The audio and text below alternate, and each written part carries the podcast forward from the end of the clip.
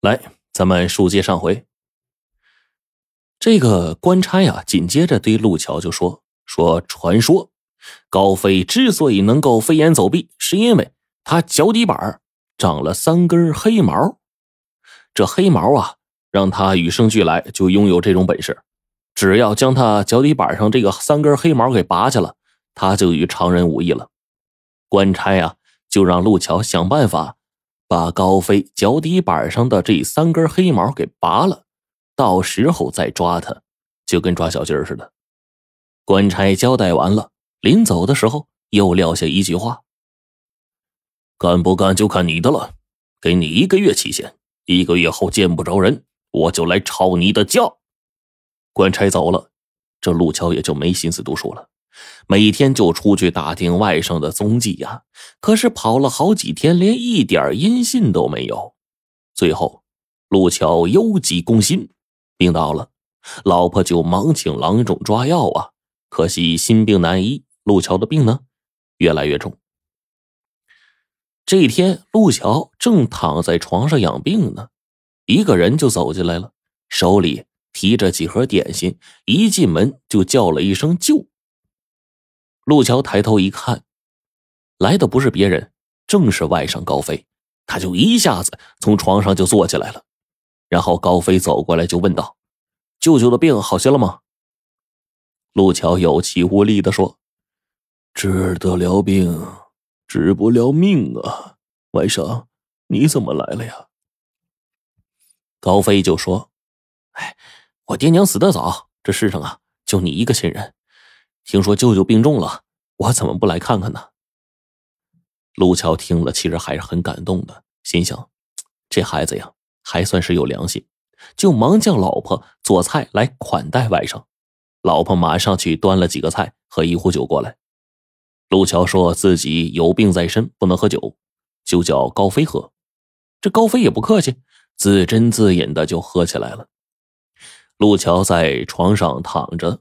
偷眼看这个高飞，高飞喝了几杯酒，突然说头晕，然后一下子就栽倒在地上了。陆桥叹了口气呀，原来啊，他早就吩咐老婆在酒里掺上麻药，为了保住全家人，他也只能这么做了。陆桥下床，把高飞的鞋袜给脱了，看到他脚底板果然有三根毛，看来官差说的不假。这高飞能够飞檐走壁，靠的就是这三根毛。陆桥一咬牙，把这三根毛啊给拔下去了。陆桥这一拔毛，高飞的脚底下吃痛啊，睁开眼睛就问说：“舅舅，你做什么呀？”陆桥叹了口气说：“哎，外甥，你这把你这为非作歹的根呐给他去了，这舅舅也是为你好啊。”高飞明白了。想起身，可是这麻药啊起了作用，连坐都坐不起来。这时候，官差们就闻讯赶来了，上前给高飞上了好几道锁，架起他就走。眼看着外甥被官府捉去了，陆桥心里啊挺难受的。可又想，这断了外甥做贼的本事啊，也是一件好事做几年班房，再出来也就改邪归正了。到时候呢？自己操点心啊，给他成个家，也算是对得起九泉之下的姐姐。于是啊，陆桥每天就都往县衙跑，说打听一下，说这个外甥怎么样了，判什么罪呀？可是衙役根本就不让他进。然后有一次呢，陆桥又去打听外甥的案情，就碰上了以前到他家里抓人的官差。陆桥就拿出银子来求他说，一定要见见外甥啊！不料。官差对陆桥说：“你那外甥犯的是死罪，你别来找他了。”陆桥一听，惊得一下子瘫倒在地上。官差就告诉陆桥：“高飞这轻功了得呀，砖头达官贵人，官员们早就对他恨之入骨了，必须欲除之而后快。但是呢，却又抓不住他，就给办案的衙役啊下了死命令。这衙役们也没办法呀，就想到了陆桥。”陆桥回家呀，一头倒在床上，这回病得更重了。原来是自己害了外甥啊！这怎么能对得起九泉之下的姐姐呀？陆桥在床上就躺了十来天，浑身一点力气都没有。就在这天夜里，陆桥在床上躺着，突然房梁上有人说话了：“舅舅，病还没好吗？看来咱们爷俩这酒啊，还真是喝不成了。”陆桥掌灯一看，自家外甥高飞盘在梁上呢。陆桥也不知道是哪儿来的劲儿，一下子从床上坐下来了，说：“孩子，你是怎么出来的？叫舅舅担心死了呀！”高飞一下从房梁上跳下来，站在陆桥的面前说：“哼，那几根铁链子，几间破牢房，还能关得住我？我想出来就出来了。”陆桥就问说：“你他们不是说你脚上没这三根毛，就没这本事吗？”高飞说：“嗨。”那都是江湖上的讹传，功夫是练出来的，怎么可能凭着三根毛就飞檐走壁啊？陆桥点了点头，又担心的对高飞说：“外甥啊，你在这里也不安全，那些官差知道又要追来了。”高飞却说：“舅舅，你就放宽心吧，不到天明，他们是发现不了的。我是想来跟舅舅道个别，我要到很远的地方去。”陆桥忙叫老婆把酒菜给准备好，他要和外甥喝几杯。高飞呀，却从怀里拿出一个酒杯，说：“少拿一个酒杯吧，上次喝酒啊，我拿了你一个官窑的酒杯，这回正好还回来。”陆桥不禁哑然失笑啊，想起外甥的规矩，还真是贼不走空啊。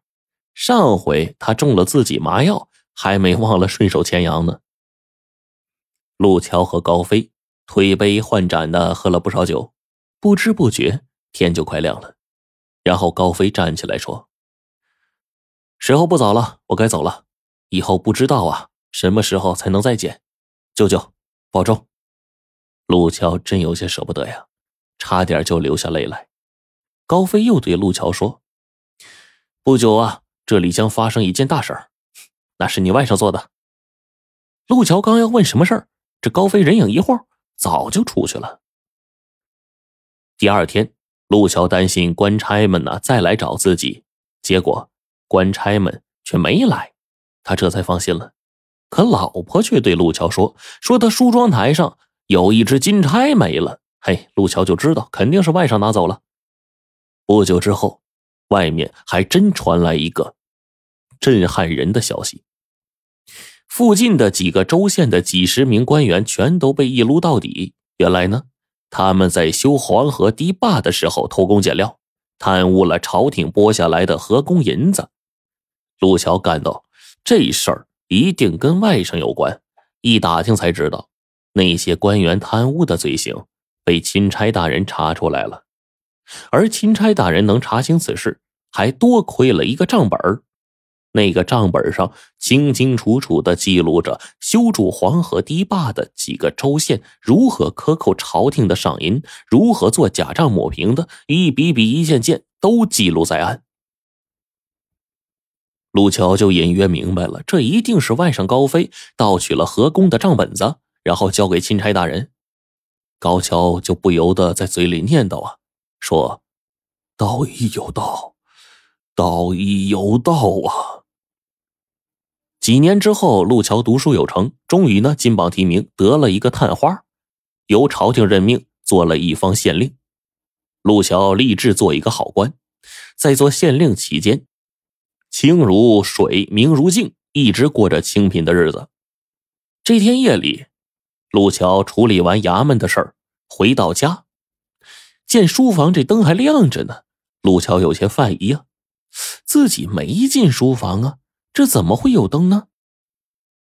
他加紧脚步进屋，见到里面呢一片狼藉，书被扔了一地。这陆桥暗叫不好啊，一定是招贼了。可是查看了一番，什么也没丢。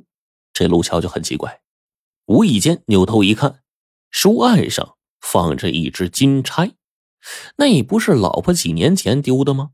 这陆桥一下子就明白了，肯定是外甥来了。陆桥想啊。自己这个外甥只偷官不偷民，现在呢自己也是个官了。看来啊，他连舅舅都不放过呀。突然呢，陆桥就想起一件事书房里除了这些书，床底下还有一个箱子呢。他伸手啊，就要摸腰间的钥匙，想去打开那个箱子查看一下。刚摸到钥匙，转念一想，却又放下手来，转身向着房梁上喊：“梁上的外甥，下来吧，咱爷俩啊，好好喝一杯。”陆桥这话刚喊出口，房梁上人影一闪，高飞就露出脸来，向着陆桥呢，嘿嘿一笑说：“嘿，舅舅，你怎么知道我还没走啊？”陆桥说：“贼不走空啊。”你没拿走一件东西，那怎么能走呢？高飞就笑道：“嘿，还是舅舅您了解我。”说着，飞身就跳下来。高飞跳下来之后呢，陆桥把房间收拾了一下，又叫差役啊办些酒菜来，两个人坐下来就喝了几杯。然后陆桥就说：“ 刚才舅舅差点上你的当啊！我看到屋子里被翻的这么乱，就想打开那箱子看看。”又一想，你这是投石问路啊！啊，我要是打开箱子呀，就露白了，不正好告诉你值钱的东西在哪儿吗？高飞嘿嘿一笑说：“嘿，舅舅长经验了。”陆桥开玩笑的说：“哼，不怕贼偷，就怕贼惦记。哎，有你这个外甥，我能不防着点吗？呃，既然你来了，我呀就打开箱子，叫你看看我的宝贝。”陆桥说完，还真就从腰间掏出了钥匙，把箱子给打开了。只见箱子里啊，除了几本书、几件衣物，最值钱的就是两颗夜明珠，一颗是家传的，一颗是高飞赠给他舅舅的，别的就再也没有了。高飞不觉得呀，肃然起敬说：“舅舅，我一路听说你是个清官，还不敢信呢。”刚才在你家里转了一圈，果然没发现一样值钱的东西。直到现在，我还是两手空空啊！看来我贼不走空的规矩啊是要破了。陆桥却说：“呵呵，既然是规矩，就不能破。我把这把钥匙交给你，算是你偷的。”高飞脸一红说：“舅舅，这这怎么行啊？”陆桥呢，却是双狼的一笑说：“呵呵呵。”咱们俩呀，做个约定吧。如果我成了贪官，拿了不该拿的，你就来偷我啊！直接拿着钥匙开箱子就行。高飞看陆桥是认真的，便不好意思的把钥匙装进衣兜。两个人一直喝到了深夜，高飞才站起身来告辞，人影一晃，就到了门外了。陆桥看着高飞的背影啊，流下眼泪。他知道自己以后永远见不着这个外甥了。外甥不能破了贼不走空的规矩，而自己呢，再也没有值钱的东西啊，叫他偷了。他们只有一生不见了。等高飞走没影了，这陆桥嘴里啊，还在不停的念叨着。道义有道啊，道义有道啊。